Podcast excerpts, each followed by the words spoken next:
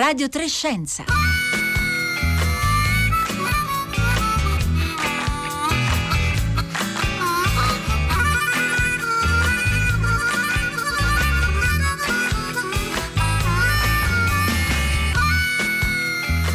Le 11.30 trascorse da 10 secondi, buongiorno da Marco Motta, benvenuti a una nuova puntata, a una nuova settimana di Radio Trescenza, un saluto a chi ci ascolta alla radio, a chi lo sta facendo in streaming, a chi eh, ci ascolta eh, col podcast, vi ricordo tra l'altro eh, che sono tutti disponibili, riascoltabili, scaricabili in podcast, appunto i 10 episodi del lessico vaccinale di Silvia Bencivelli, 10 parole chiave da antigene a Novax, da sperimentazione a effetti collaterali per comprendere meglio meglio il mondo eh, dei vaccini in una fase così importante come quella che stiamo vivendo eh, dell'avvio della campagna vaccinale.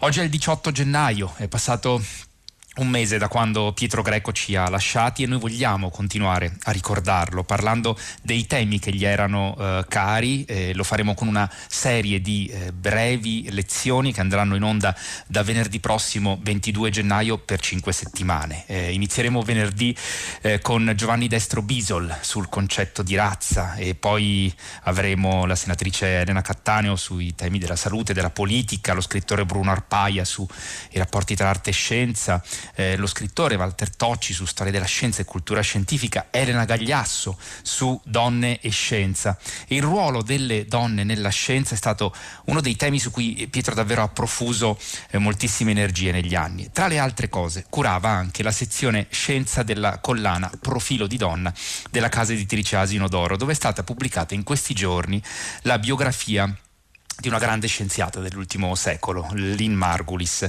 scomparsa tra l'altro dieci anni fa, nel novembre eh, del 2011, protagonista di una lunga e pertinace battaglia per far comprendere e accettare dalla comunità scientifica il ruolo della cooperazione, della simbiosi nell'evoluzione della vita sulla Terra. Oggi la nostra puntata è dedicata a lei, a Lynn Margulis e se vi è capitato di, di, incontrarla, di sentirne parlare, di leggere magari uno dei libri eh, che eh, ha scritto, che tra gli anni 80 e gli anni 90, 90 hanno avuto eh, anche molto successo, eh, scriveteci eh, i vostri ricordi, le vostre impressioni, le vostre curiosità al 3 335 5634 296 con un sms o whatsapp oppure eh, tramite Facebook e Twitter.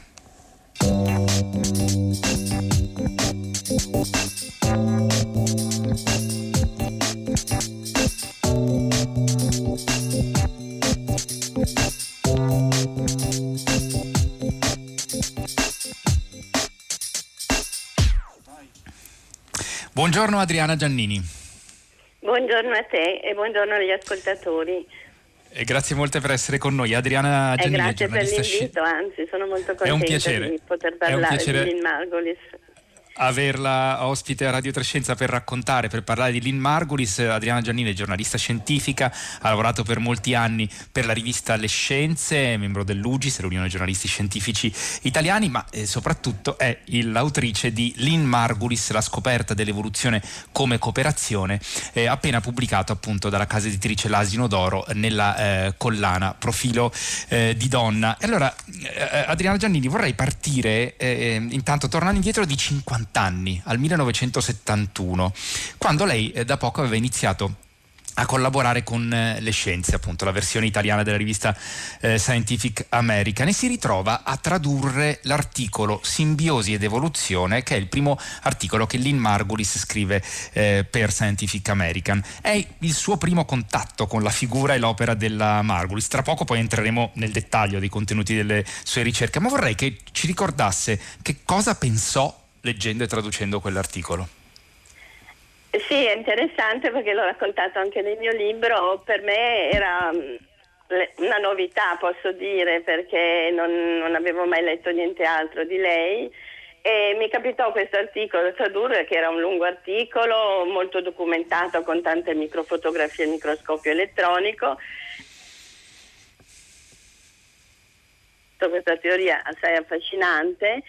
E veramente non capivo perché mh, mm, fosse stata contestata, perché in realtà mi sembrava così chiaro, così ben spiegata tutta la vicenda che, trovavo semplicemente strano, però devo dire che io ero abbastanza inesperta ancora nel campo della biologia, mi ero laureata da poco facendo una tesi in paleontologia tra l'altro dove soprattutto si studiavano dei fossili molto più recenti di quelli di cui parlava lei.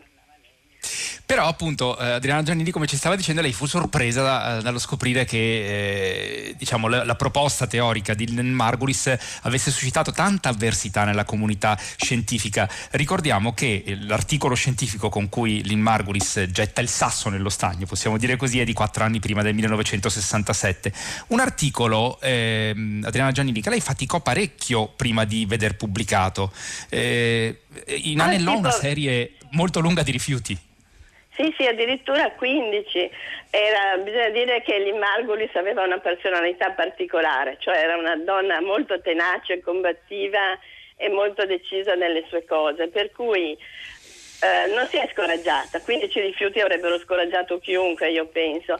Eh. Invece alla fine, alla sedicesima proposta di pubblicazione è andata in porto, è andata in porto su una rivista direi un po' più aperta delle altre, che era Theoretical Biology, e, e l'articolo finalmente è stato pubblicato. Questo per lei è stata veramente un'apertura verso comunque la comunità accademica perché comunque hanno cominciato ad ascoltarla con il pro e con il contro, ma comunque hanno cominciato a conoscerla. Tanto è vero che poi qualche anno dopo lei è riuscita a preparare, a farsi commissionare un articolo, un articolo, scusate, un libro vero e proprio che trattasse lo stesso argomento e l'ha scritto tra l'altro con, in mezzo alla nascita di due bambini, potete immaginare quanto è stata coraggiosa e tenace per farlo.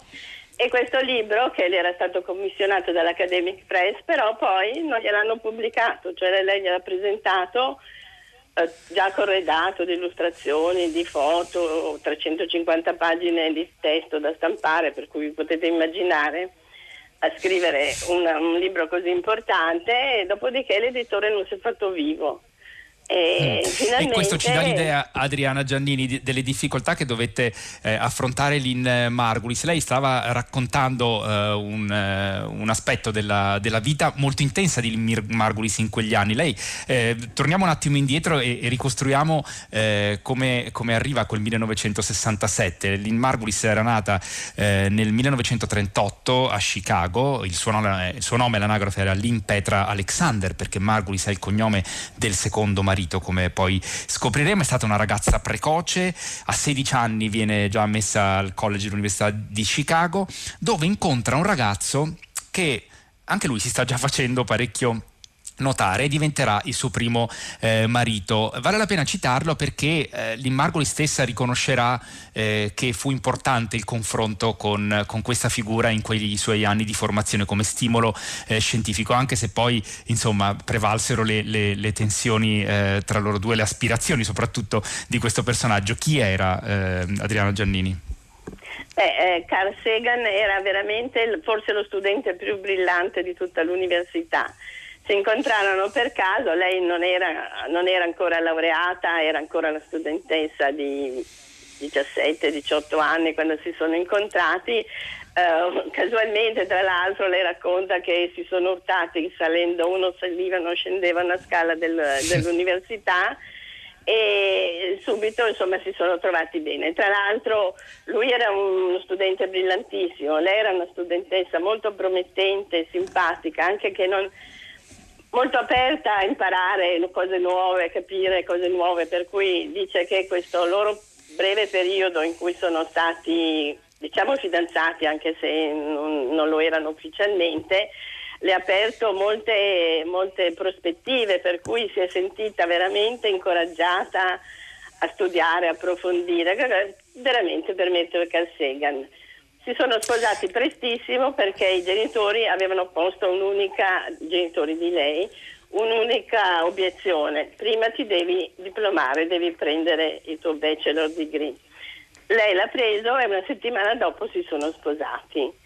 Si sono sposati, lui era già laureato invece, per cui lui aspirava a una carriera di astronomo e lei aveva cominciato a cercare di chiarirsi le idee e si era sentita indirizzata verso la biologia, la genetica. Per cui mentre lui comincia già a frequentare l'astronomia e a darsi da fare nel suo settore, lei si iscrive all'università. Insomma, ricordiamo Carl, Carl, Sagan poi insomma, fonderà il progetto SETI per la ricerca sì, eh, della vita extraterrestre, grande divulgatore, un perso- sì, e, e che fu importante anche per le collaborazioni. Prego. Sì, sì, sì, Carl Sagan ha avuto una grandissima carriera prodigiosa con la NASA, lui si occupava soprattutto della ricerca di intelligenze extraterrestri, scusa. E tra l'altro poi era anche portato molto a, alla divulgazione, a farsi conoscere, tanto è vero che poi aveva più avanti nella sua carriera, ha fatto anche programmi televisivi, ha scritto libri di grandissimo successo come Contact, che era anche molto noto anche in Italia, insomma un personaggio notevole. L'unica cosa probabilmente non era un buon marito, nel senso che era molto impegnato nel dare sviluppo alla sua carriera, molto di più che aiutare Lynn. La quale, Quindi possiamo immaginare la condizione di Lynn Margulis appunto che eh, cerca di eh, farsi strada e come scopriremo tra poco di portare avanti oh, un'idea eh, rivoluzionaria davvero rispetto alle convinzioni eh, del, dell'epoca della comunità scientifica mentre eh, cresce due figli piccoli il marito insomma eh, c'è non c'è visto queste grandi aspirazioni per cui veramente questo dice di, della determinazione che caratterizzò davvero Lynn Margulis che amava definire unirsi quando girava per il mondo, poi racconteremo anche di, questa, eh, di questo suo quasi nomadismo, insomma le piaceva moltissimo partecipare a conferenze, non, non, rifiutava inviti da nessuna parte del mondo e continuava a girare per raccontare le sue ricerche, amava definirsi la portavoce del microcosmo, sì, eh, perché insomma una delle, una delle sue battaglie fu proprio quella di far comprendere il ruolo determinante dei microorganismi, dei batteri in particolare, nel dare forma, nel plasmare la vita su, questa, su questo pianeta. Adriana Giannini, la parola chiave eh, diciamo, che eh, racconta lo, lo, sforzo anche teorico, oltre che poi proprio di raccolta, di, di, di analisi, di osservazioni di Lynn Margulis, è simbiogenesi. Che cosa significa questo termine? Beh, lei aveva cominciato studiando la simbiosi a livello dei microorganismi. Eh, aveva iniziato a studiare per esempio l'euglena, che è un'alga, la quale al suo interno ha dei batteri che le consentono di eh, sfruttare il, la fotosintesi. Per cui eh, studiando queste cose, a un certo momento lei si era resa conto che erano, erano, delle simbiosi stabili e questa è la cosa importante, cioè non era una simbiosi provvisoria, ma si eh, insediavano negli organismi delle simbiosi stabili che fornivano delle capacità metaboliche o altro molto superiori, per cui eh, questa teoria che in realtà lei aveva già sentito da un... Um, da uno scienziato americano, Walling, che però poveretto era stato molto preso in giro, cioè lo chiamavano l'uomo dei mitocondri, perché lui cercava di dimostrare che i mitocondri erano degli organismi che si erano insediati nelle cellule. Ricordiamo, e, i mitocondri, Adriana Giannini, ecco, sono ecco, gli organelli, quelle centrali energetiche delle cellule. Ecco, no? sono le centrali energetiche delle cellule e lui ha sempre cercato di isolarli, lo chiamavano appunto l'uomo dei mitocondri, come ho detto, eh, perché voleva dimostrare che erano una, che erano degli organismi estranei che erano, si erano insediati nelle cellule e lui cercava di isolarli perché avessero una vita autonoma. Non ci è riuscito ovviamente. A un certo momento ha rinunciato e ha lasciato cadere quella sua idea. L'Immargulis invece di questa idea era molto convinta e ha provato oltretutto mentre lui lo faceva in anni precedenti lei già disponeva comunque della possibilità di avere il microscopio elettronico, di fare la sequenza del DNA, per cui riesce a scoprire che questi organelli come i mitocondri o i cloroplasti nelle piante sono comunque degli organelli che hanno un DNA diverso, hanno una loro membrana insomma corrispondono proprio all'idea che possano essere dei batteri che si sono insediati nelle cellule forne- stabilmente fornendogli una capacità nuove, i cloroplasti di fare la fotosintesi, i mitocondri di produrre energia. I mitocondri sia nelle piante che negli animali, eh? anche nei funghi a dire la verità. E quindi Adriana Giannini, ecco, l'idea sì. che in qualche maniera eh, questi eh, organelli in realtà in tempi antichissimi, eh, stiamo parlando ah, sì, del tempo profondo, nei tempi dell'evoluzione di milioni, miliardi di anni, eh, sì, cioè, si siano... La Terra era nas- un ambiente primordiale, molto, cioè 3 miliardi e mezzo di anni fa, anche 4, eh? e l'ambiente sulla Terra era un ambiente primordiale dove potevano vivere solo dei meccanismi molto primitivi, privi di nucleo, e privi anche di... Eh? Tutto quello che può essere successo è stato una fusione di eh, microorganismi diversi, dotati di proprietà diverse, che hanno consentito di sfruttare meglio l'ambiente in cui vivevano. Quando poi questi All... batteri hanno, si sono trovati in un ambiente ricco di ossigeno perché lo producevano come sottoprodotto del loro metabolismo, si sono evolute que- quelle forme che erano capaci di sviluppare l'ossigeno, di utilizzare l'ossigeno e, e l'ambiente sulla Terra ha cominciato a cambiare cioè la Terra era una cosa terribile, tutta piena di, di vapori, di, di, vulcani, di zolfo, acido, il, il caldo. Insomma, non, non riusciamo a immaginarlo come poteva essere, grazie ai batteri si è trasformata e è diventato l'ambiente che conosciamo adesso.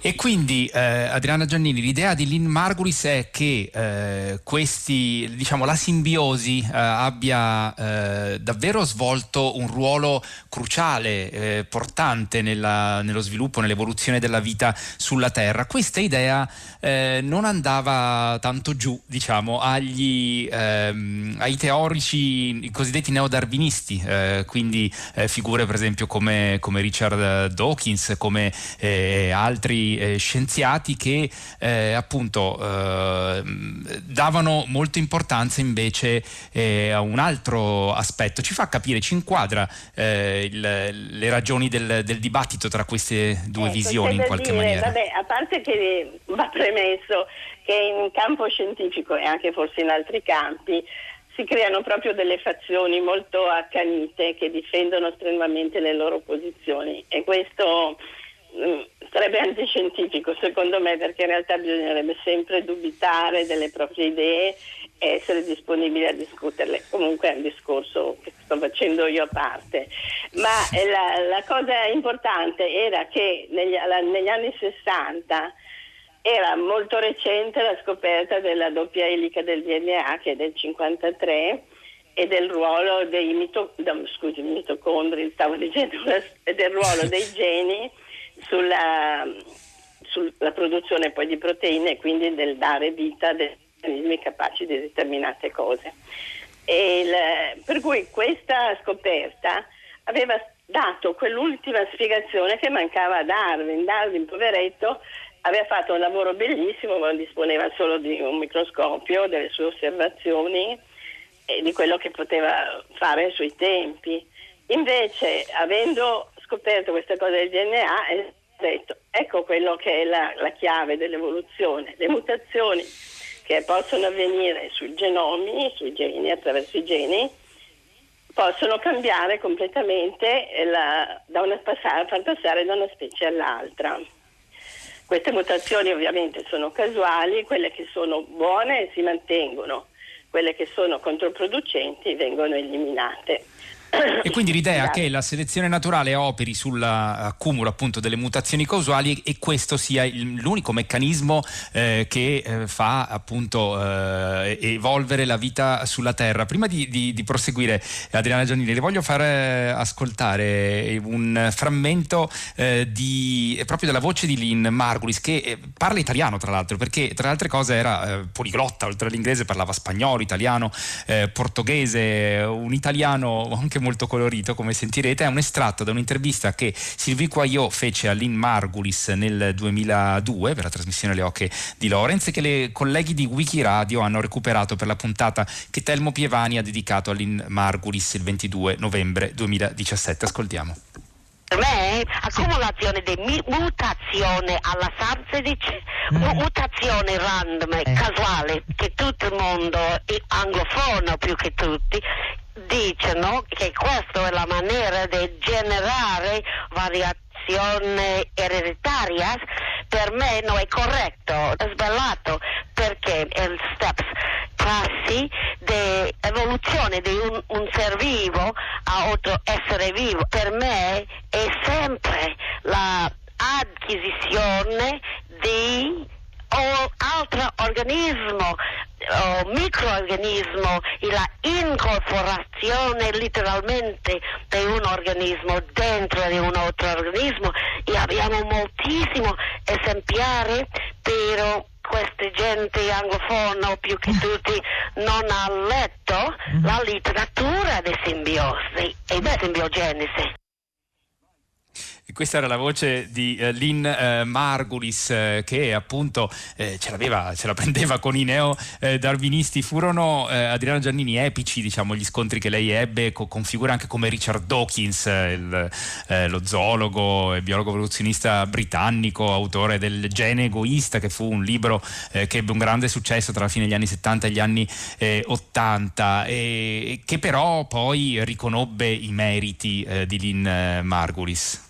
Sì, l'ho, l'ho, anche scritto nel mio libro, effettivamente eh, abbastanza correttamente alla fine si è, ha detto delle parole di stima verso l'Immargulis, ma probabilmente se si fossero messi un po' d'accordo questi scienziati avrebbero potuto dire semplicemente che i primi stadi dell'evoluzione sicuramente sono stati resi possibili da questi fenomeni di simbiosi, simbiogenesi Successivamente certamente sono anche intervenute le mutazioni perché non possiamo negare che ci sono delle mutazioni che possono cambiare, non so, se, l'hanno poi dimostrato insomma tranquillamente, per cui ci sono tutti e due i fenomeni, sicuramente alle origini poi sono stati importantissimi quelli della simbiosi, simbiogenesi che vuol dire poi sviluppo di forme di vita diverse grazie alla simbiosi.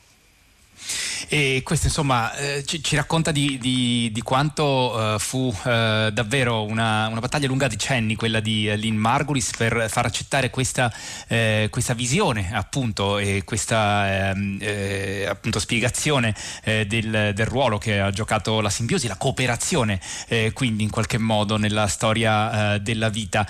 oltre a diciamo, la, l'elaborazione teorica però Adriana Giannini di Lynn Margulis si appoggiava su, eh, davvero su osservazioni fatte sul campo. Mh, Lynn se lei nel libro lo racconta molto bene, amava moltissimo frequentare eh, luoghi come per esempio una laguna in Messico ma anche uno stagno vicino ad Amherst in Massachusetts dove eh, viveva per fare eh, campionamenti. Ci racconta come, come faceva perché insomma è, è, è, davvero rappresentativo del suo modo di eh, approcciarsi all'osservazione naturale. Sì, c'è da dire che Lynn Margulis faceva delle lezioni sul campo, cioè andava anche con i suoi studenti in questi posti. Eh, tutti dicono che era un'insegnante bravissima, disponibilissima e anche veramente entusiasta.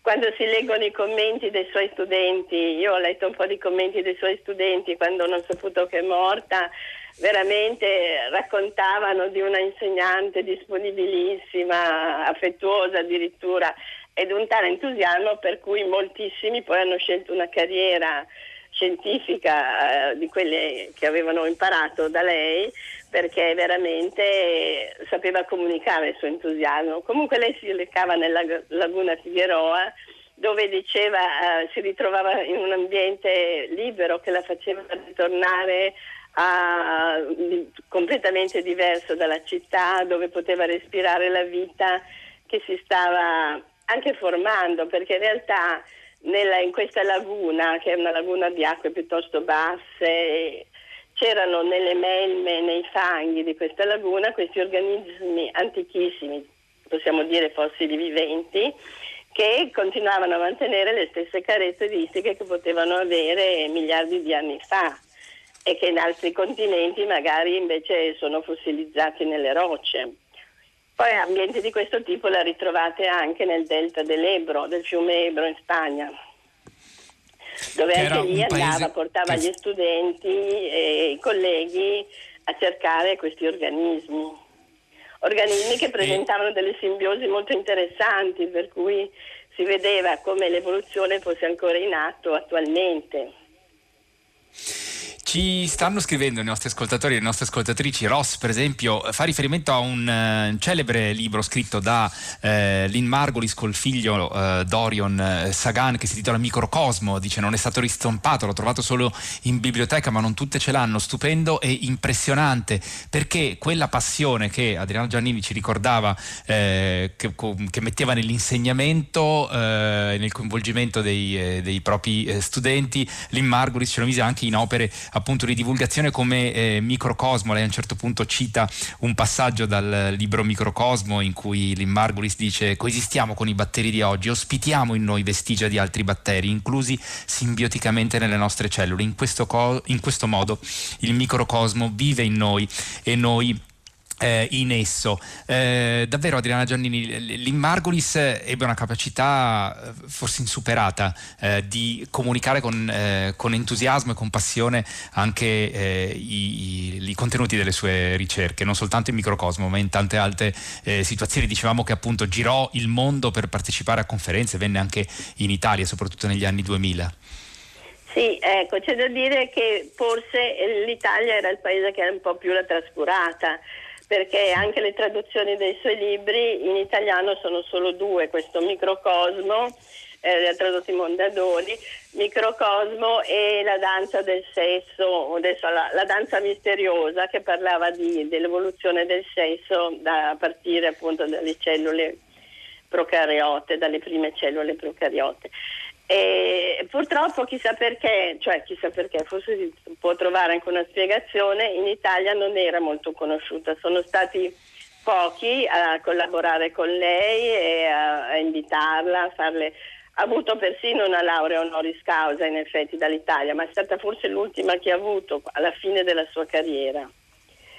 E che fosse una brava divulgatrice lo sappiamo, sia per aver sentito, devo dire, devo ringraziare la rete perché in realtà io in rete ho potuto trovare le sue conferenze e sì. molte, molte delle sue anche libri che aveva scritto in inglese che non si trovavano in Italia, li ho trovati lì, alcuni li ho dovuti ordinare in America e comunque devo riconoscere che era una bravissima divulgatrice, sapeva raccontare era una bravissima con un entusiasmo divulgatrice, le sue una... cose bravissima scienziata, una donna molto determinata che, che seppe eh, davvero vivere una vita molto ricca, intensa, ricca di relazioni, eh, nella gestione poi anche appunto di una famiglia, lo ricordiamo, ebbe quattro figli, eh, due da ehm, appunto Carl Sagan e eh, due dal secondo marito eh, Nick Margulis, da cui appunto di cui conservò eh, il, il, cognome. Vorrei chiudere questa nostra conversazione a Diana Giannini ricordando, lo fa lei nel, nel suo libro Lynn Margulis, la scoperta dell'evoluzione come cooperazione il saggio eh, che mh, mm, Lynn Margulis scrisse, Il dilemma delle scarpe rosse, The Red Show Dilemma. Eh, del, mm, nel 1997 in cui rifletteva diciamo, sulla eh, condizione femminile nel mondo della scienza in qualche modo. Adriana Giannini, un minuto. Ah, un minuto solo, è poco, perché il problema è molto grosso. Comunque il dilemma, forse ci, ho fatto anche riferimento al famoso film Le scarpette rosse che lei aveva visto da bambina e l'aveva impressionato. Il dilemma è quello se una donna può portare avanti la sua carriera e avere anche una famiglia. Lei teneva sia l'idea di avere la famiglia, sia di, i figli, sia di fare una, una carriera su quello in cui credeva.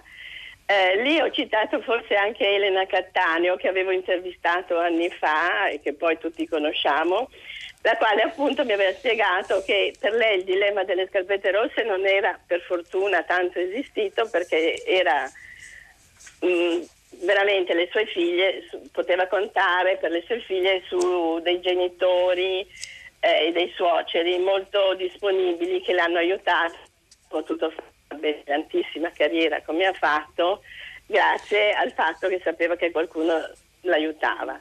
L'Immargolis non ha avuto questo aiuto né dai genitori né dai suoceri, per cui se l'è dovuta sempre cavare da sola. È una, davvero una storia straordinaria quella di eh, Lynn eh, Margulis che Adriana Giannini ha raccontato in questo libro, appunto Lynn Margulis, La scoperta dell'evoluzione come cooperazione, pubblicato dall'Asino d'Oro nella collana eh, Profilo eh, di Donna. Io ringrazio molto Adriana Giannini, rimando alla lettura del, del libro che è veramente eh, appassionante e ricca anche di eh, aneddoti. E, mm, e, noi siamo giunti alla fine di questa puntata di Radio Trescenza con Marco Pompi che era oggi in regia, Luciano Panici alla parte tecnica, Paolo Conte, Roberta Fulci, Rossella Panarese, Marco Motta vi saluta e vi dà eh, appuntamento naturalmente a domani con Radio Trescenza, adesso il concerto del mattino.